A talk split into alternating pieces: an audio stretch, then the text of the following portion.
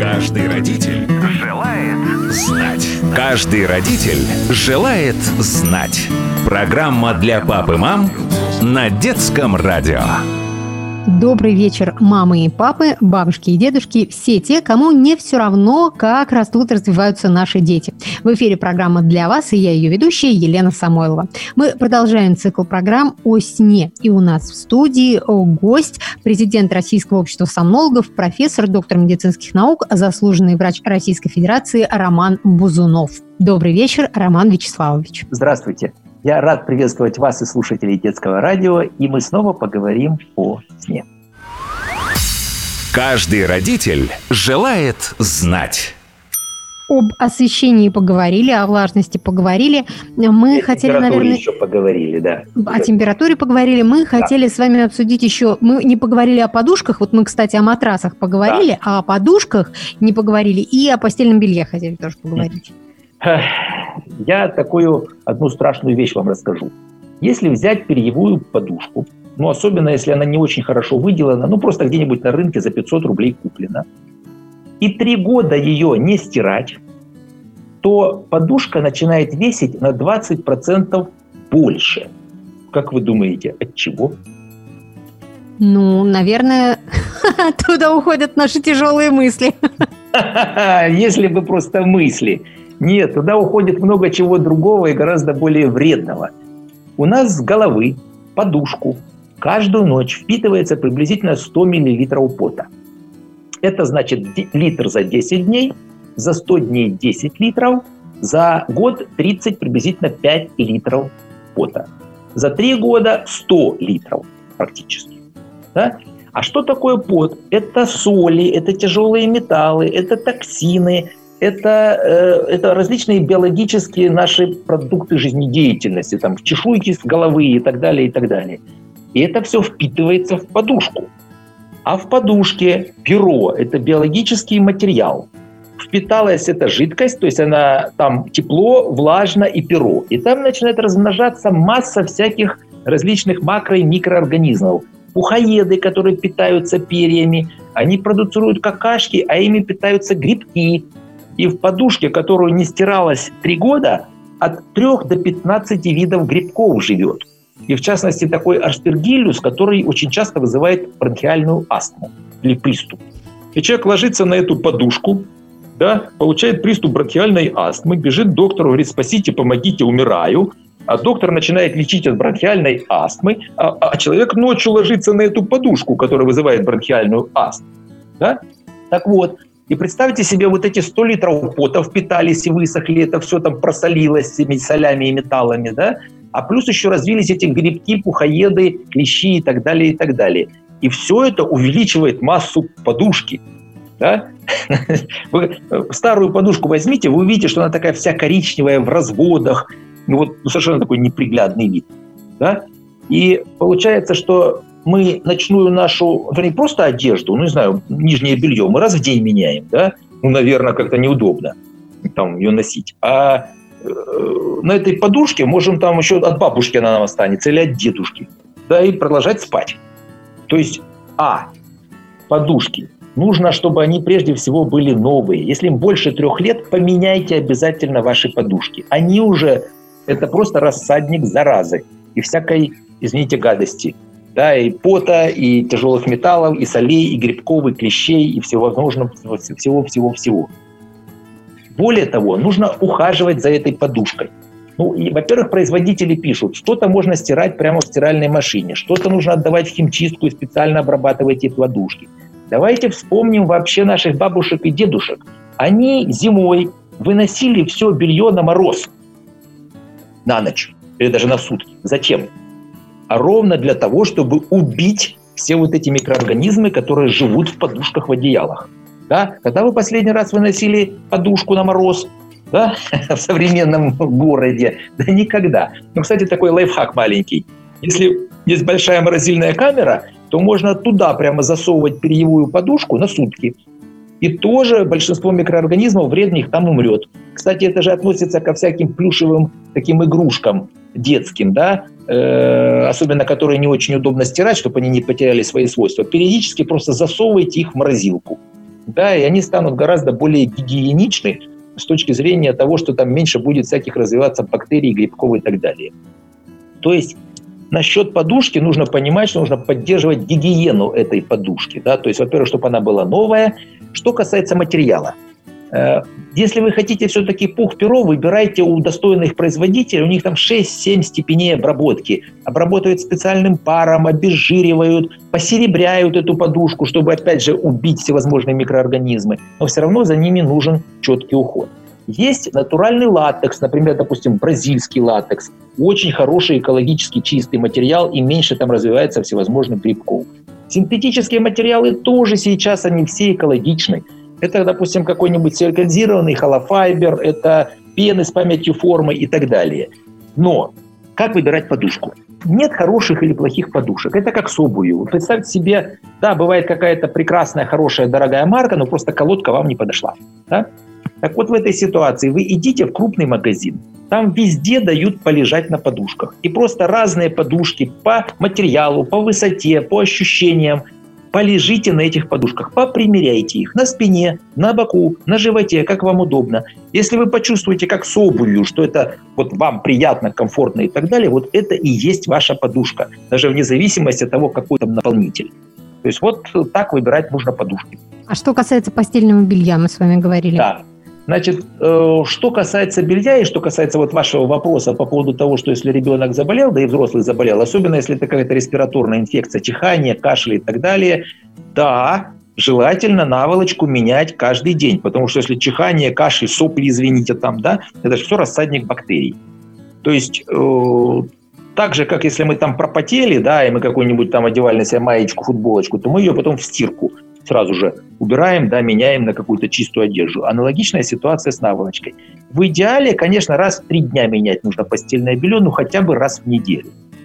Что еще целесообразно по поводу, кстати, постельного белья, вот состав сам постельного белья, тоже э, обращайте внимание на красители.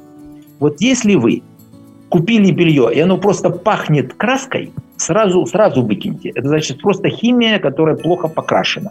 Если вы постирали это белье и видите, что вода там позеленела, посинела и так далее, немедленно избавьтесь от этого белья. Значит, эти красители впитываются к вам в кожу. Просто потому, что вот они там линяет, эта краска просто выходит из этой ткани. Э, то есть доверяйте, опять же, хорошим производителям. Они, как правило, дорожат своей репутацией. И вот знаете как, покупать э, дорогую одежду, комфортную обувь, мы как-то считаем, что да, это важно, нужно и полезно. А купить комфортное белье, хороший сатин, хорошо отделанный, с хорошей покраской, да, он, конечно, будет дороже, чем на каком-нибудь там вещевом рынке, может, даже в 3-4 раза. Мы как-то считаем ниже своего достоинства, мы поспим на чем-нибудь таком, да, совершенно безобразном. Я как-то прочитал исследование «Рамир», где э, это такой исследовательский э, исследовательская организация, которая показала, что средний россиянин за 5 лет жизни тратит 300 тысяч на одежду и обувь. А я спрашиваю своих часто там пациентов, а вы сколько потратили на комфорт в спальне за последние 5 лет? Да какой комфорт, у меня там, от папы, мамы осталось, все, вот я на нем и сплю. Да? Вот э, все-таки нет у нас культуры, культуры сна, культуры спальни и культуры постельных принадлежностей. Да? Это тоже, это наша жизнь. И в зависимости от того, насколько экологично, комфортно, безопасно это нас окружает, вот да, мы хорошо поспим, мы, у нас не будет аллергии, у нас будет хорошее дыхание, кожа наша будет чистая и хорошо себя ощущать, настолько же мы потом будем хорошо жить. То есть вот как днем мы должны ухаживать за своей одеждой, так и ночью за нашей ночной одеждой нужен уход. Ну и, конечно же, материалы постельного белья должны быть натуральными. Тут... Э, да, да, здесь, ну здесь э, сейчас так скажу, что, конечно, вообще лучше всего это хлопок сатин. Шелк, он немножко скользит, ну просто некоторым нравится, но он просто может сползать с вас одеяла. Э, некоторые любят немножко более грубый лен, но это тоже так вот по ощущениям. Хотя я хочу сказать, сейчас и современные синтетические материалы показано, что они достаточно экологичны, они не обладают, там они уже не знаете, как раньше, э, так проводишь рукой, а прямо искры там по этому материалу, да, они уже обладают нормальной гигроскопичностью, у них э, свойство вот не продуцировать вот этот электрические, электрические заряды. Но в идеале, да, конечно, натуральные материалы, натуральный хлопок – это вот самое-самое то. Вы знаете, я, наверное, сейчас скажу для некоторых женщин крамольную вещь. Ну, я как-то однажды прочитала, что э, британские ученые провели исследование и пришли к выводу, что постельное белье не надо гладить потому что так оно лучше пропускает кислород. А когда мы его гладим, мы типа очень сильно сжимаем волокна, и они становятся плотные и менее проходимые. Да, я слышал тоже это исследование, и даже несколько таких исследований было. Ну, тут знаете как, э, ну, может быть, наверное, все-таки в какой-то степени ухудшает, но не критично, наверное, ухудшает. Вот то, что не надо крахмалить, это точно, абсолютно. Сейчас уже никто нигде этим не занимается. И все приличные отели вы не найдете нигде на крахмаленной э, вот так э, простыней, наволочек и так далее, да, то есть это понятно, что это как раз тоже забиваются поры, и белье это хуже дышит, да, и зачем нам в крахмале в этом спать на самом деле.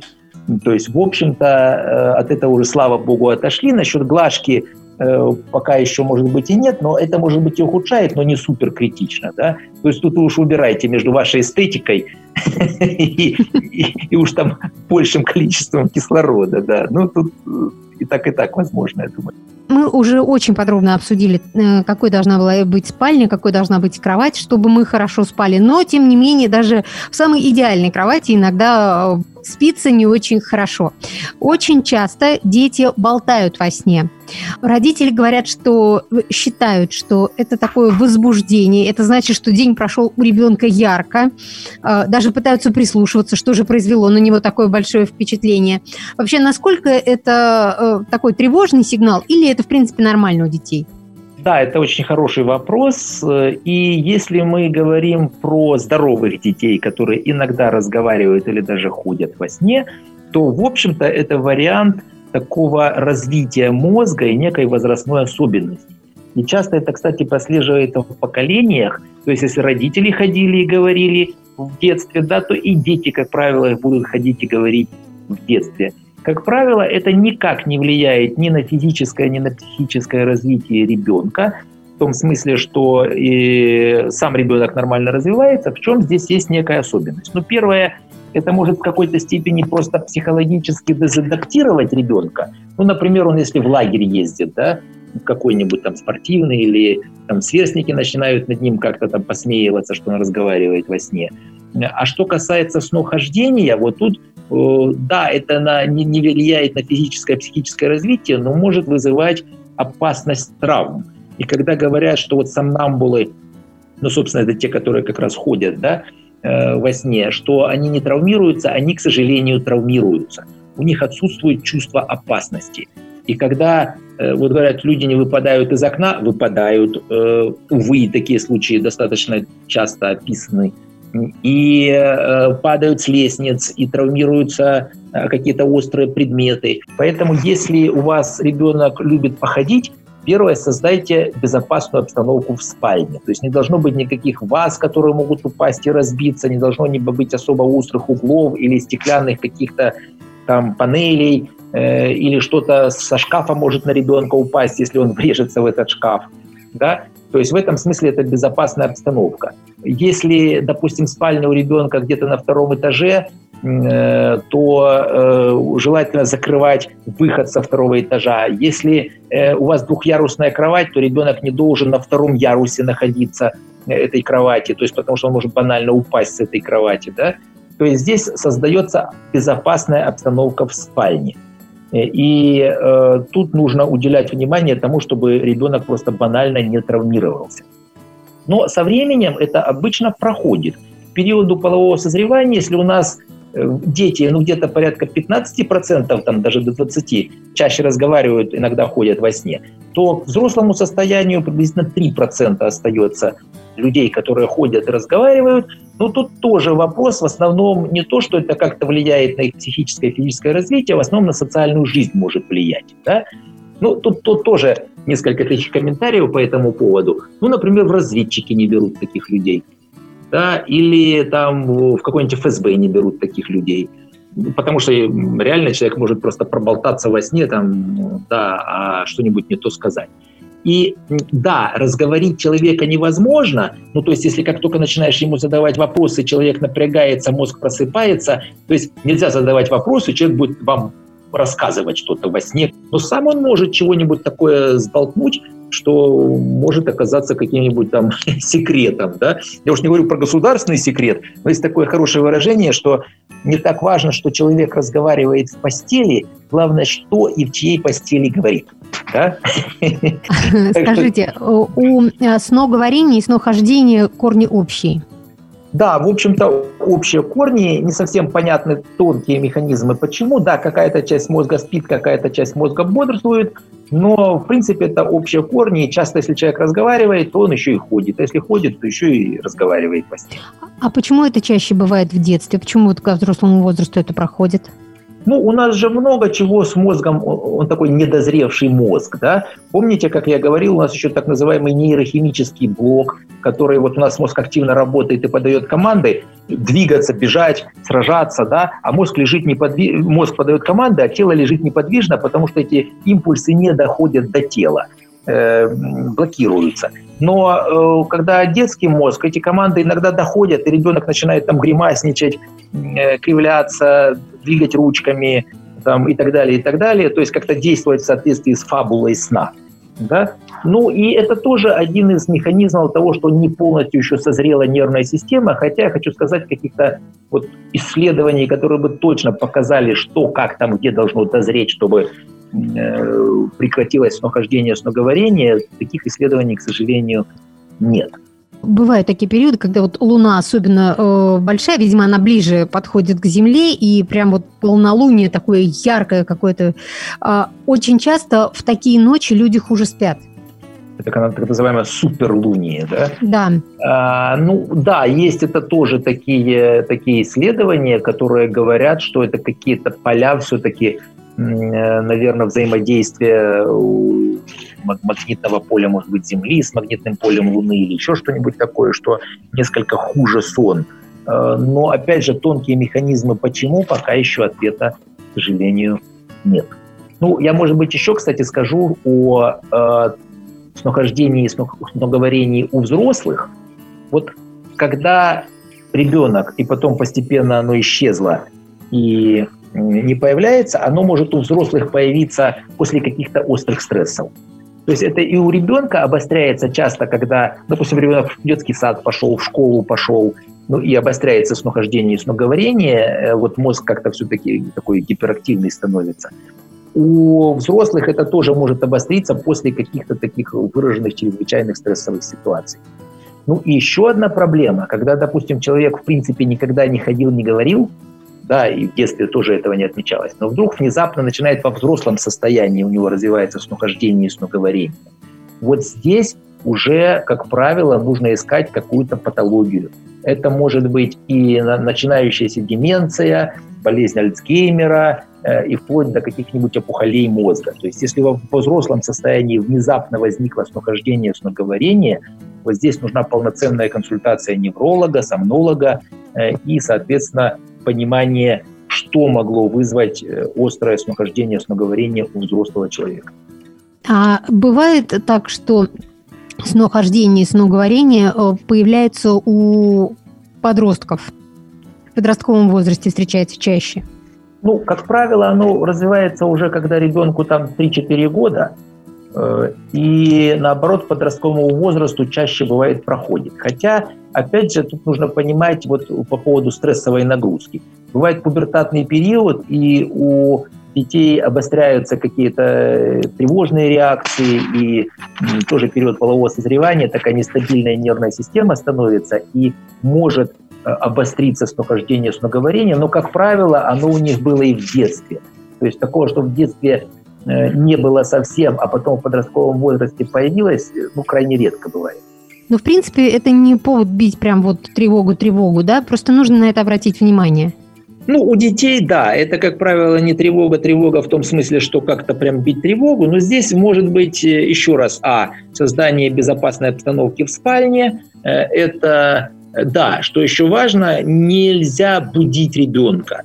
Ну, в том смысле, там, трясти его, говорить, ты что, ты куда пошел, что случилось, да, потому что ребенок начинает пугаться, да, он начинает как-то волноваться, это какая-то стигма образуется. Лучше вообще ему об этом ничего не говорить, отвести в комнату, уложить поспать, ну, даже если вы хотите упомянуть, это все должно в таком уменьшительно-ласкательном варианте. Ой, да ты там сегодня походил, поговорил, да ты молодец. Ну, то есть это как э, скорее такое шутка, да, и чем ты что сегодня ходил, ты куда пошел, да?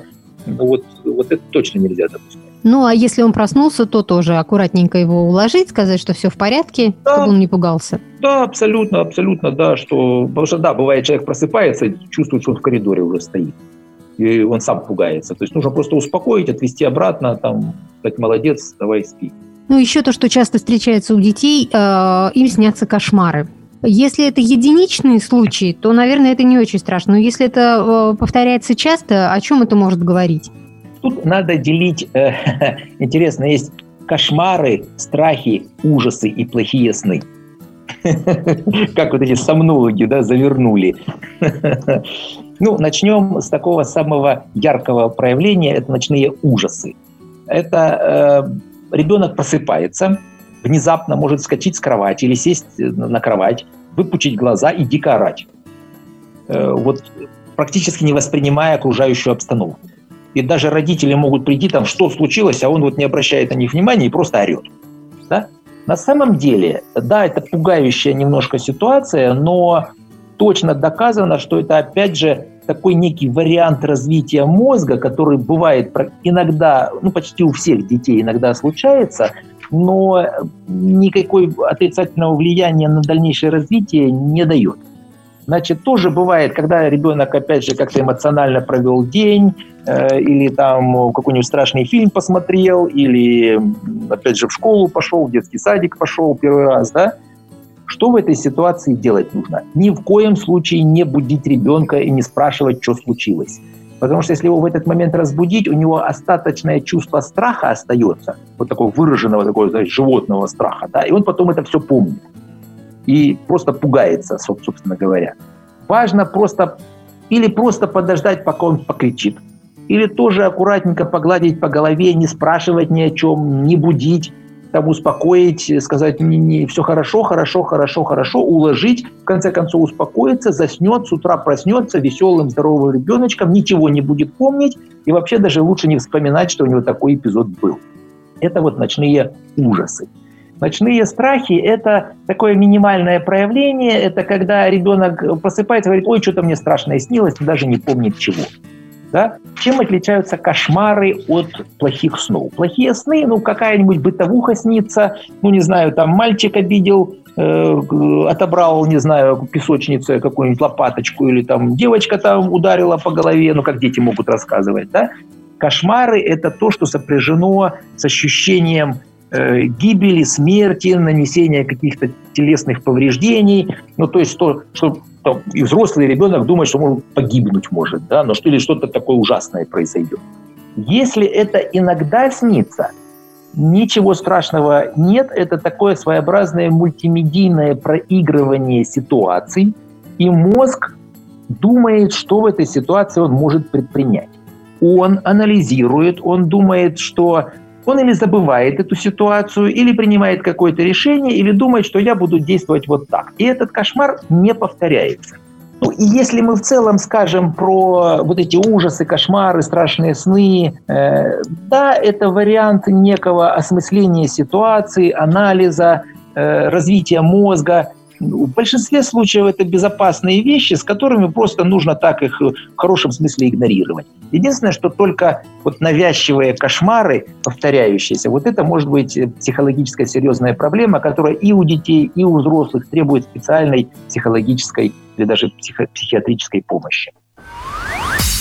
Каждый родитель желает знать. На этом мы прощаемся и говорим спасибо нашему гостю Роману Бузунову, президенту Российского общества сомнологов, профессору, доктора медицинских наук, заслуженному врачу России. Спасибо большое. Мне тоже очень понравилась наша беседа, и, надеюсь, слушатели наши тоже почерпнули что-то полезное. Всем хорошего настроения и спокойной ночи. Встретимся уже в понедельник. Если у вас есть вопросы, которые касаются воспитания детей, оставляйте их на страничке нашей программы на сайте Детского радио. С вами была Елена Самойлова. Прощаемся, напоминаю еще раз, до понедельника и всем хороших выходных. Каждый родитель желает знать. Программа для пап и мам на Детском радио.